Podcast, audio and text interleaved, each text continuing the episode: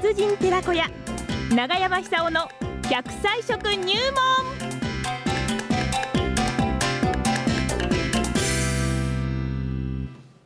さあそれでは奈良浜出身食文化史研究家長寿食研究家永山久夫さんに長生きの秘訣をですねまた食材から伺ってまいりましょう。今日は何でしょうかね？長山さんおはようございどうも。おまはようございます。元気な83歳。ねえですよ。いやー本当にお元気ですねいやいや、かぼちゃです、かぼちゃ。え今日かぼちゃいきなりかぼちゃでいきますか？かぼちゃですよ。どうやって食べますか？ええええあのー今から60年くらい前ですけども、はいあのこの季節になると毎日かぼちゃ飯なんですよね。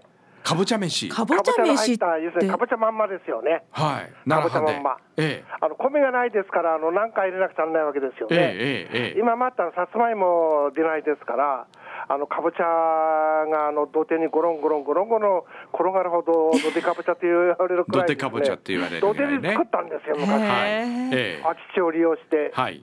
それでそれをご飯に炊いて入れてですね、うん。あの米の不足分を補うわけですよね。はい。だずっと食べてるだんだん顔が黄色くなってくるんですよね。本当ですか？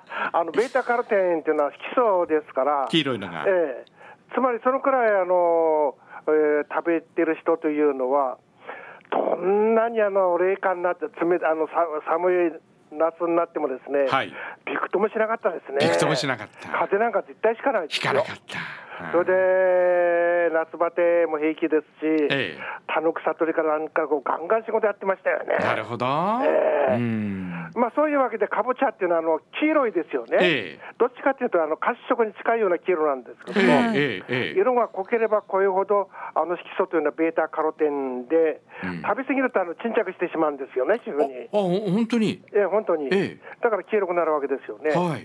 まあそれはあの健康な色ですすぐ消えてしまうんですけども、えあのーその成分がですね、あの今年の夏、どうなのか分かりませんけども、なんなんとなく暑そうな感じするんですよ。そうするとストレスがたまる、はい。それからあの暑いと紫外線が多くなるわけですから、あのー非常にお肌のダメージを受けてしまうと思うんですよ。え。でこういう時こそやっぱりね、かぼちゃの出番ですね。はあ。かぼちゃの出番ね。かぼちゃの出番です。かぼちゃの出番。かぼちゃの出番。うん。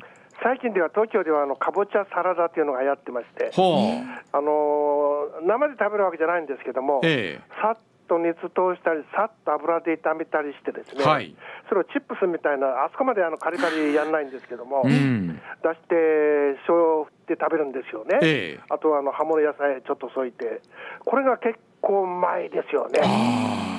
ああのビールにもよく合いますし、あのまあ、ついつい食べてすしまうとあの結構カロリーも高いですから、うん。あのいろいろね、あのお腹あのじゃあ2センチとか3センチ出てしまう可能性もありますけども、ほどほど食べれば大丈夫です。ええなるほどねそれで綿もあの捨てる方あのいらっしゃるんですけども、うん。あれはもったいないですよ。えー、何にするんですか？そうですか。そうですか。あそこにあの植物繊維、それからビタミン C、はい。あのベータカロテン、それからビタミン A っていうあの5番目の E ですけども、えいいですね。それいいです。いいです。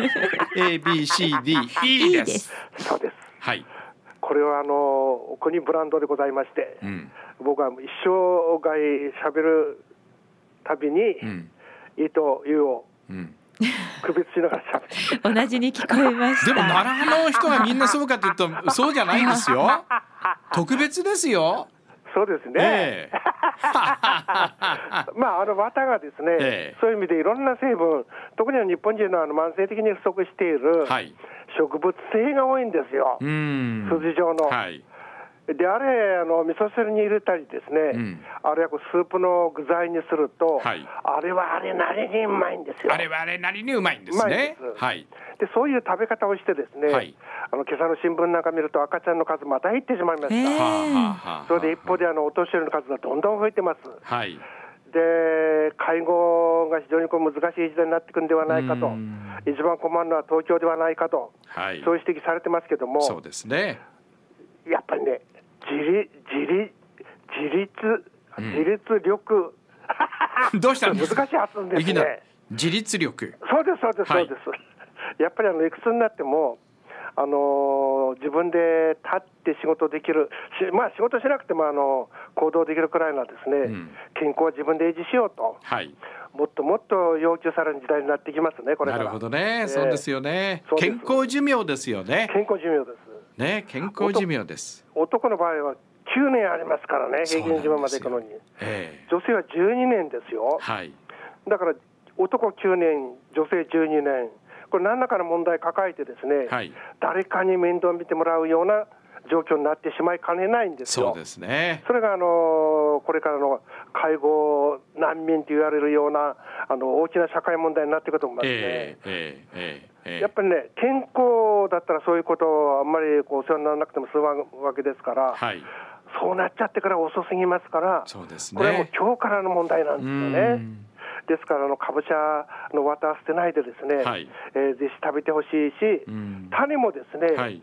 いって、あの硬い皮むいて食べると、あのなかなかうまいですよ。かぼちゃの種ってあの健康にいいんですよ。ええよく言われますよねはい。あのあのまま茹でてあの皮むいて塩振って食べてもいいですし、ん。なんかねあのゆで豆みたいな味します。おおあの枝豆枝豆ゆで豆じゃない、枝豆。えええええ 枝豆なのか枝豆なのかよくわかりません まあ一応枝豆ということでね。そうなんですよ。はいはいえー。はい。そういうわけで、ん。あのー昔はあの至る所でかぼちゃ米と同じようにあのカロリー高いですから、うん。そうするとねあの土手でかぼちゃなんかあの草生えてくるとよくわかんないどこにあるかわかんないんですよ。ええ。それであの彼女とこうデートなんかするんじゃないですか。はい。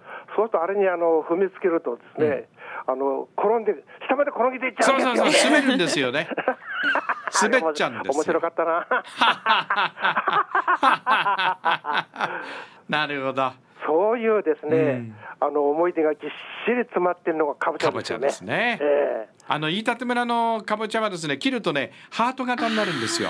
あら、いいですね。私は飯舘村のかぼちゃ大好きで美味しいもちろん美味しいんですよ。美味しいですよね。で切った時にね切り口がハートになるんですよあら、いいねですね。素晴らしいでしょ？素晴らしいです。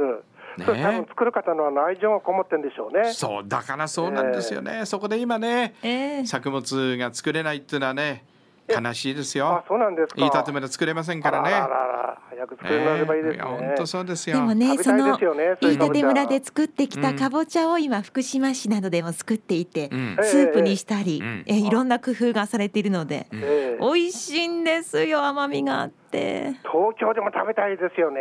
ねえ。スーパーであかぼちゃ並ばしのスープもいいな。待ってます。はいねあそうですか。じゃあそろそろ笑いますよあ、そう笑笑いますか？笑いますよかぼちゃ食ってかぼちゃの天ぷらいいですねそうですね。ね待ってます。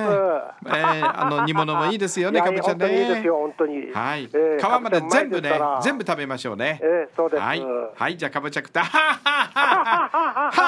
ありがとうございました。ありがとうございましたはい、失礼します。ありがとうございました。どうもありがとうございました。はい、奈良浜市出身食文化史研究家長寿食研究家永山勇さんにお話を伺いました。今日はかぼちゃでした、えー達人寺子屋お送りいたしました。